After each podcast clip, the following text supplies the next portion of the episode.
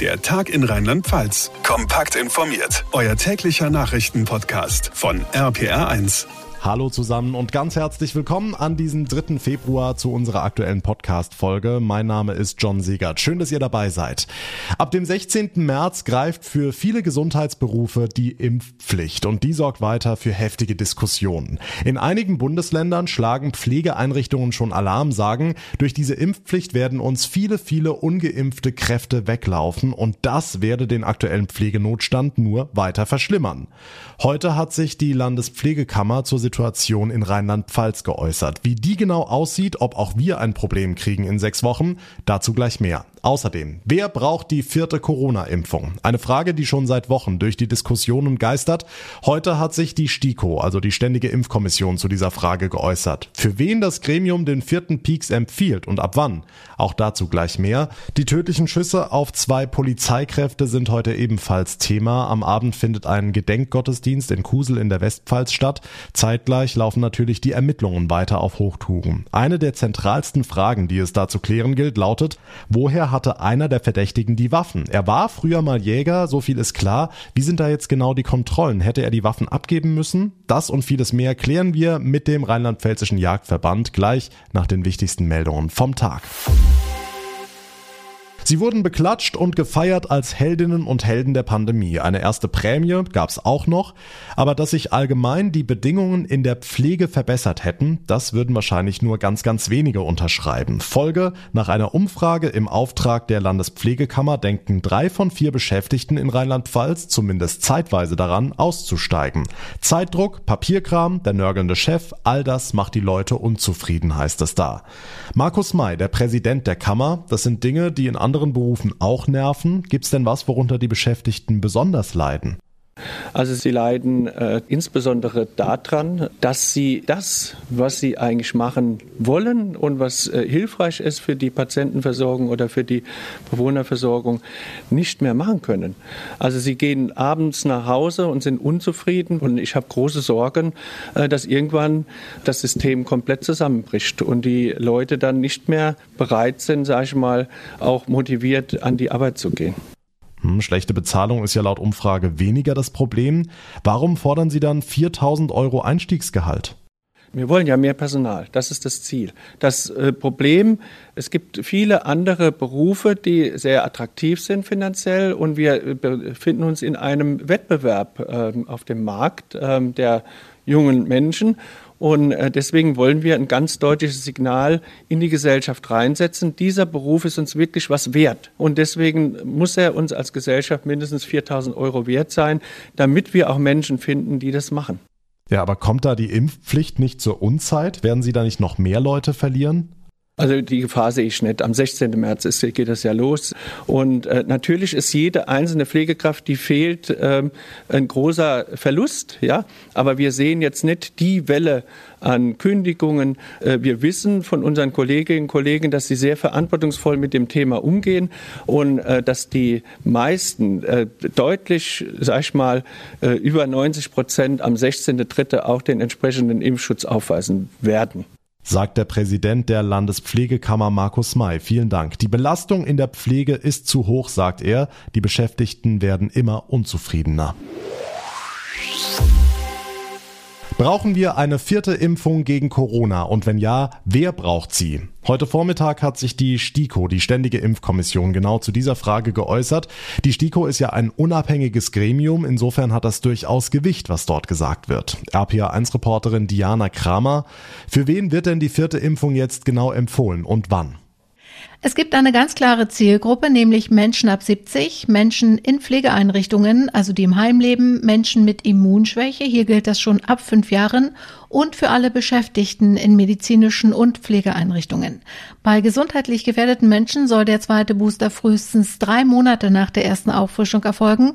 Personal in medizinischen und pflegerischen Einrichtungen sollen den zweiten Booster frühestens nach sechs Monaten erhalten. Als Impfstoffe empfiehlt die STIKO die mRNA-Impfstoffe von BioNTech und Moderna. Hm, auch für den Impfstoff von Novavax hat die STIKO eine Empfehlung ausgesprochen für Menschen ab 18. Auf diesen neuen Impfstoff hoffen ja viele, die noch ungeimpft sind, ne? Na, anders als bei den bisher zugelassenen Impfstoffen handelt es sich bei dem Mittel von Novavax um einen sogenannten Proteinimpfstoff. Weiter verbreitet ist wohl der Begriff Totimpfstoff und zwar deshalb, weil er nur abgetötete Krankheitserreger enthält, die sich nicht mehr vermehren können bzw. nur Bestandteile dieser Erreger. Zu den Totimpfstoffen gehören Impfstoffe gegen Diphtherie, Hepatitis B, Kinderlähmung oder Tetanus. Deren Wirkprinzip ist ja schon lange bekannt und deshalb hoffen vor allem auch Impfskeptiker auf Novavax. Allerdings warnen Experten auch, dass man über den Impfstoff von Novavax selbst derzeit relativ wenig weiß, also zumindest weniger als über die anderen Corona-Impfstoffe. Okay, wie viele Dosen braucht man bei Novavax? Also wie sieht da der Ablauf aus? Genauso wie BioNTech oder Moderna. Die sogenannte Grundimmunisierung soll mit zwei Dosen im Abstand von mindestens drei Wochen bei volljährigen Menschen erreicht werden. Studien zeigen hier übrigens eine vergleichbare Wirksamkeit wie die anderen, also die mRNA-Impfstoffe. Wie Novavax gegen Omikron wirkt, dazu gibt's noch keine Aussagen und noch eine Einschränkung. Für Schwangere oder Stillende wird der Impfstoff aktuell nicht empfohlen. Ab dem 21. Februar soll Novavax in Deutschland verfügbar sein und dann auch schon ausgeliefert werden.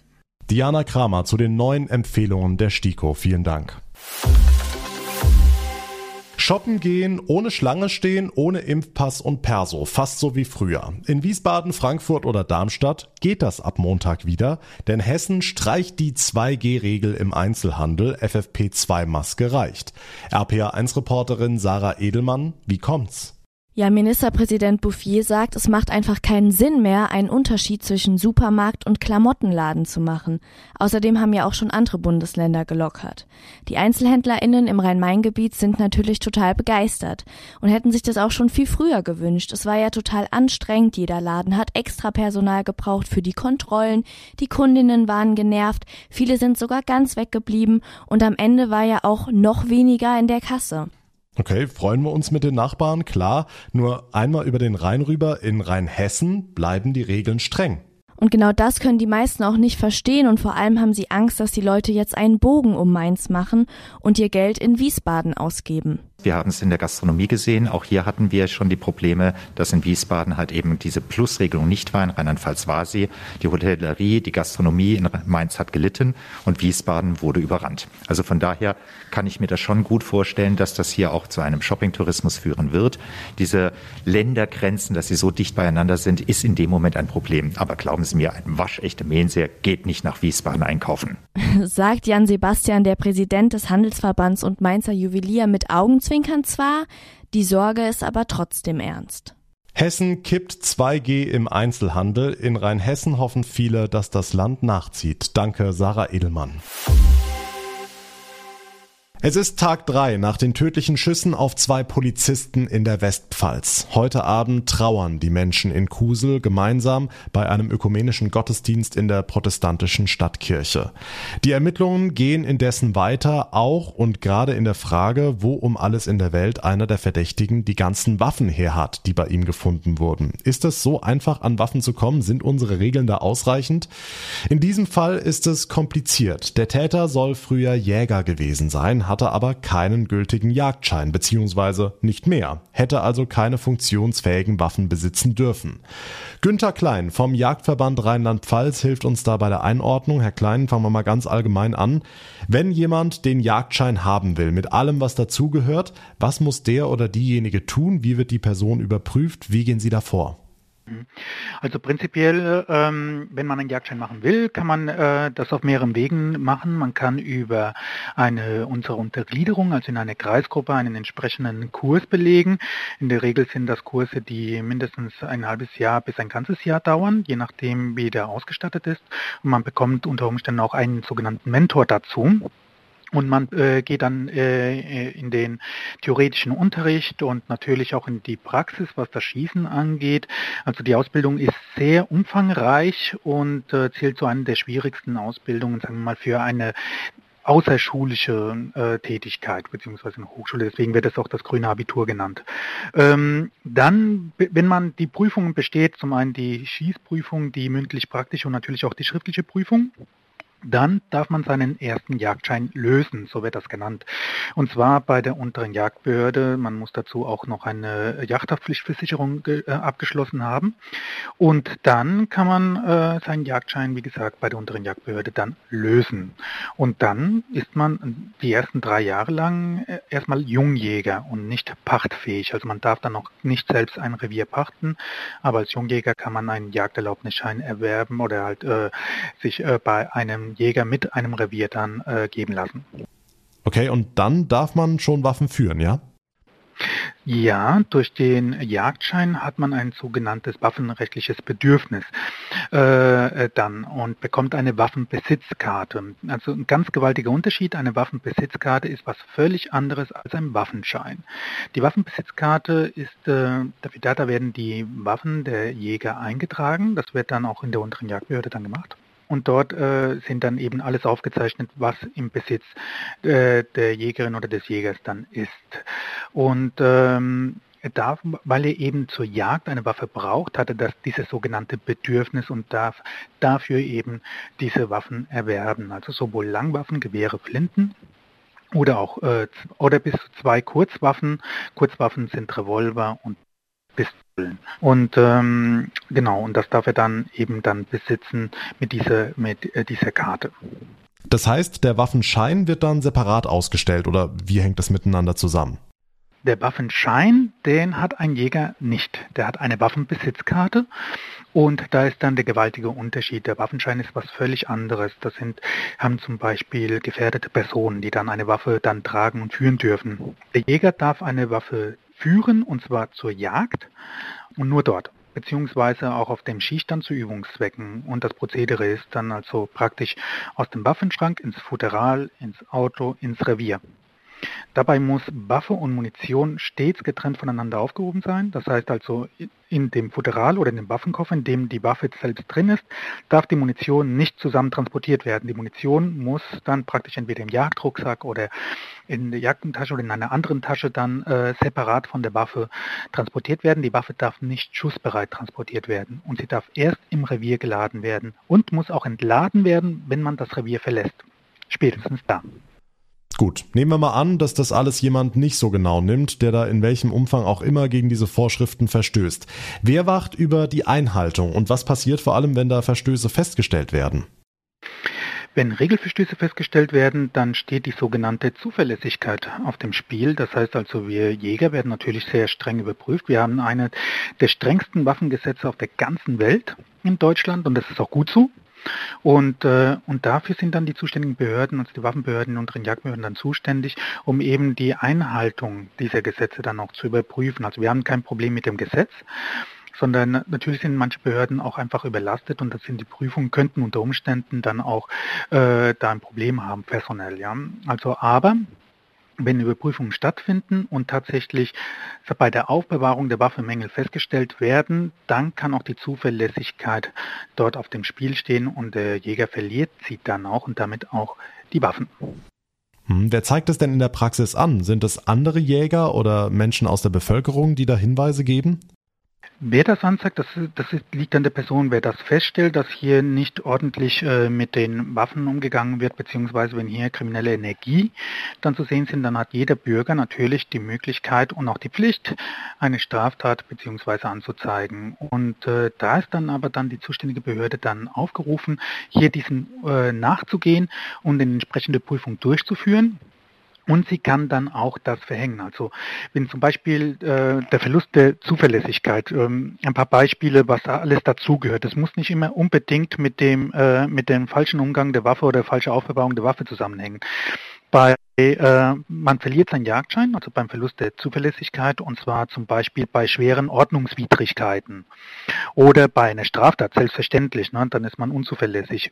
Oder auch, was viele vielleicht gar nicht denken, bei äh, Insolvenzverschleppung gehört auch dazu. Oder bei schweren Verkehrsbegehen. Das heißt also, wenn jemand, ein, ein, Waffen, ein legaler Waffenbesitzer, betrunken am, am, am Steuer erwischt wird, kann er seine äh, Zuverlässigkeit, wird er sehr wahrscheinlich dann auch äh, seine Zuverlässigkeit verlieren, damit sein Jagdschein oder sein Jagd Jagdschein verlieren dann die Zuverlässigkeit. Mit dem Verlust des Jagdscheines äh, tritt dann automatisch ein, ähm, ein waffenrechtliches Verfahren ein, also wird dann eingeleitet und, äh, und das äh, führt dann zum Verlust der Waffenbesitzkarte und damit auch die waffenrechtliche Erlaubnis. Und dann äh, bekommt er eine Frist, indem er äh, in der Regel um die 14 Tage, indem er entweder die Waffen unbrauchbar machen lassen muss oder sie an andere Berechtigte abgibt, verkauft also zum Beispiel. Ne? Das scheint im vorliegenden Fall ja alles funktioniert zu haben. Der Verdächtige hatte ja offenbar seine Erlaubnis verloren im Jahr 2020, aber dieser letzte entscheidende Schritt, also unter anderem die Abgabe von Waffen, hat's da gehakt, hat der gefehlt bei der Kontrolle? Mhm. Wie das jetzt in diesem konkreten Fall ist, entzieht sich meine Kenntnis. Ich weiß nicht, wie da die Behörde äh, da äh, äh die Prüfung äh, vollzogen hat. Aber wer illegal an eine Waffe drankommen möchte, und das könnte in diesem Fall sein, das ist ja auch einer der Punkte, was wir auch, äh, was wir bei diesem tragischen Fall auch ähm, auch uns auch wünschen, dass hier die Ermittlungen schnellstmöglich äh, voranschreiten und man sieht, wie er, wie dieser, äh, der, der mutmaßliche Täter an, an die Waffen gekommen ist. Das, das ist die große Frage und das muss auch geklärt werden, ganz dringend. Also Sie als Jagdverband sind da raus, was die Kontrolle angeht, ja? Genau, das ist eine Sache der Behörden. Wir als Verband können keinen Jagdscheine oder waffenrechtliche Erlaubnisse entziehen. Wir sind ein, ein, ein Verband, das heißt eine Interessensvertretung, aber wir, natürlich äh, haben wir da auch keine Befugnisse, dass wir sagen würden, so, du hast dich jetzt dagegen verstoßen und du, du musst jetzt deine Waffen abgeben, sondern das ist allein die Zuständigkeit der Behörde. Sie hat allein das Recht, eben diese Dinge dann zu tun. Okay, kommen wir noch auf das Thema Wilderei zu sprechen, Herr Klein. Kennt man aus Afrika, aus den Medien, dass da Löwen, Nashörner und ähnliches illegal gejagt werden? Aber ist Wilderei hier in Deutschland, in Rheinland-Pfalz tatsächlich auch ein Thema, das auf dem Tableau ist? Also uns liegen keine äh, Statistiken vor, was Wilderei zum Beispiel in Rheinland-Pfalz dann, äh, dann angeht. Da sind tatsächlich die, die Polizei der beste Ansprechpartner dafür. Die könnten unter Umständen eine Statistik dann führen. Aber ähm, das ist jetzt kein so Thema, dass man sagt, okay, das ist äh, wirklich immanent und das ist dann auch äh, äh, tagesaktuell, beziehungsweise halt klar, jetzt bei diesem äh, schrecklichen Tat ploppt das Thema dann auf. Aber das ist jetzt kein so großes Thema, dass man sagt, okay, ja, es sind überall Wilderer unterwegs oder sowas in diese Richtung. Aber dazu kann die Polizei mit Sicherheit bessere Statistiken dann geben. Also da, vielleicht ist das so eine Frage, die man sie wirklich dann an die Polizei dann stellen könnte. Okay, was die konkreten Fallzahlen angeht schon, aber solche Nachrichten, dass Ihnen da Jäger melden, in meinem Revier sind Schüsse gefallen, ich war es nicht, sowas ist Ihnen jetzt nicht häufiger berichtet worden? Nein, also dass man wirklich Fälle von Wilderei dann an uns äh, heranträgt, ist das eigentlich nicht der Fall. Also dass natürlich, wenn man unter Jägern dann spricht und so weiter, kann man sagen, oh, ich habe den letzten gestern Nacht mal einen Schuss gehört, wusste ich nicht, wo der her herkommt. Und das, aber das kann äh, viele Ursachen haben. Also ähm, zum Beispiel äh, im Nachbarrevier wird dort gejagt, ganz klar, zur selben Zeit. Man hört den Schuss, man weiß aber nicht, dass der Nachbar draußen ist. Und der Wind steht halt so gut und der trägt halt den Schall rüber und das hört sich näher an, als es tatsächlich ist. Aber ähm, solche Fälle dann passieren, aber es ist halt ähm, nicht sicher zu sagen, okay, hier ist ein Wilderer unterwegs. Das Problem bei der Wilderei ist ja natürlich, dass es im Geheimen passiert, meistens im Dunkeln, im Schutz der Nacht.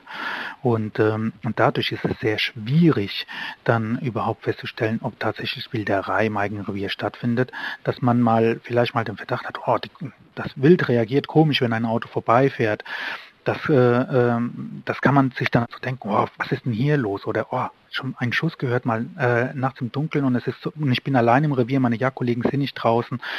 Das kann mal vorkommen, aber da direkt auf Wilderei zu schließen, äh, lässt sich eigentlich so empirisch gar nicht, äh, gar nicht nachvollziehen. Günther Klein vom Jagdverband Rheinland-Pfalz war das. Vielen Dank für die Einordnung.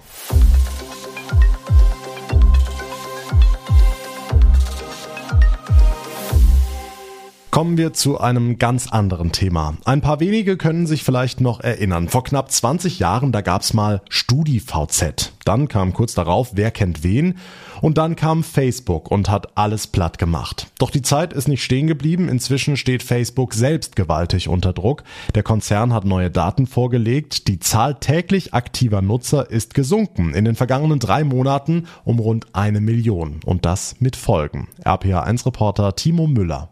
Das wird Facebook-Gründer Zuckerberg nicht gefallen. Die Aktie seines Konzerns ist um fast 23 Prozent abgerauscht. Um der Video-App TikTok jetzt Konkurrenz zu machen, will Facebook in Zukunft selber noch mehr darauf setzen, eine eigene Möglichkeit anzubieten, um kurze Clips zu posten. Die Arbeiten daran laufen bereits. Dieser in der Entwicklungsphase zwar weniger lukrative Werbeanzeigen, aber der richtige Schritt ist sich Zuckerberg sicher. Neben Facebook zählen auch WhatsApp und Instagram zum Meta-Konzern. Auch diese Apps wachsen derzeit nicht mehr so stark, wie der Facebook-Gründer zunächst gehofft hatte. Morgen starten die Olympischen Spiele und seit heute steht nun fest, bei der Eröffnungsfeier in Peking dürfen Eisschnellläuferin Claudia Pechstein und Bobfahrer Francesco Friedrich die deutsche Fahne tragen. Die beiden haben sich bei einer Wahl durch Athleten und Sportfans durchgesetzt. RPA1-Reporter Thomas Bremser ist für uns in Peking dabei. Thomas, Claudia Pechstein ist ja tatsächlich zum achten Mal dabei bei Olympia. Zum ersten Mal darf sie mit Fahne ins Stadion einziehen. Wie hat sie diese Nachricht aufgenommen? Ja, sie hat richtig gestrahlt, als sie hier virtuell vor die Presse trat. Aus einem Hotel hier in Peking wurde sie zugeschaltet. Trotz fünf Goldmedaillen in ihrer langen Karriere ist das was Besonderes für die 49-Jährige. Das ist ein I-Punkt auf äh, meiner Karriere und da bin ich also überglücklich und es wird mir eine Ehre sein, die Fahne in das äh, Stadion tragen zu dürfen. Das ist eigentlich mehr als alle meine olympischen Medaillen wert. Abends marschiert Pechstein also ein ins Stadion und rund 20 Stunden später steht sie auf dem Eis über die 3000 Meter. Hm, auch der zweite Fahnenträger ist eine Wintersportlegende, Bob-Olympiasieger Francesco Friedrich. Und für den wird die Eröffnung ja eine echte Herausforderung. Ja, die Bob-Wettkämpfe finden gar nicht hier in Peking statt, sondern 75 Kilometer außerhalb. Da könnte man denken, so weit ist es ja nicht. Aber die Chinesen sind streng, was Corona angeht. Friedrich muss einen zusätzlichen PCR-Test machen, um ins Olympiastadion zu dürfen. Er muss sich ohnehin jeden Tag testen. Und auch wenn im Stadion alle Masken tragen, ist das Risiko dort natürlich größer als auf dem Hotelzimmer. Wir gehen da vorsichtig um und somit nehme ich das sehr, sehr gerne in Kauf und nehme die Aufgabe sehr, sehr gerne an. Seine Rennen starten erst in mehr als zehn Tagen. Am Tag nach der Eröffnungsfeier muss Friedrich nur zum Athletiktraining. Jetzt ist diese Eröffnungsfeier für die Sportlerinnen und Sportler ja immer eine riesig tolle Sache. Die chinesische Führung nutzt die Show aber natürlich auch für ihre Propaganda. Wie nehmen die beiden Fahnenträger denn diese Diskussion aktuell wahr? Ja, ich habe Claudia Pechstein dazu gefragt und sie wirkte etwas genervt. Äh, aber sie hat im Vorfeld schon deutliche Kritik geübt am IOC. Sie findet, die Athletinnen und Athleten müssten mitentscheiden, wo die Spiele ausgetragen werden. Sie stört unter anderem, dass Peking kein Wintersportort ist und hier alles eher grün und braun ist statt weiß. Nachhaltigkeit ist sicherlich äh, was anderes als hier jetzt in Peking, weil ich denke, dass zum Beispiel viele Städten halt danach nicht mehr benutzt werden und das wäre schade. Aber mehr Kritik wollte sie dann auch nicht mehr üben. Sie sei hier als Sportlerin, nicht als Politikerin. Politikerin. Die Infos von Thomas Bremser aus Peking. Vielen Dank. Und das war der Tag in Rheinland-Pfalz für heute. Ich würde mich sehr freuen über eine kurze Bewertung, zum Beispiel bei Apple Podcasts oder Spotify. Und wenn ihr unseren Podcast auch direkt abonniert auf der Plattform, auf der ihr mir gerade zuhört, dann kriegt ihr jeden Tag automatisch eine Info, sobald die neueste Folge online ist. Mein Name ist John Segert. Ich bedanke mich ganz herzlich für eure Aufmerksamkeit, für euer Interesse. Wir hören uns dann morgen Nachmittag wieder. Bis dahin eine gute Zeit und vor allem bleibt gesund. Der Tag in Rheinland-Pfalz das Infomagazin. Täglich auch bei RPR1. Jetzt abonnieren.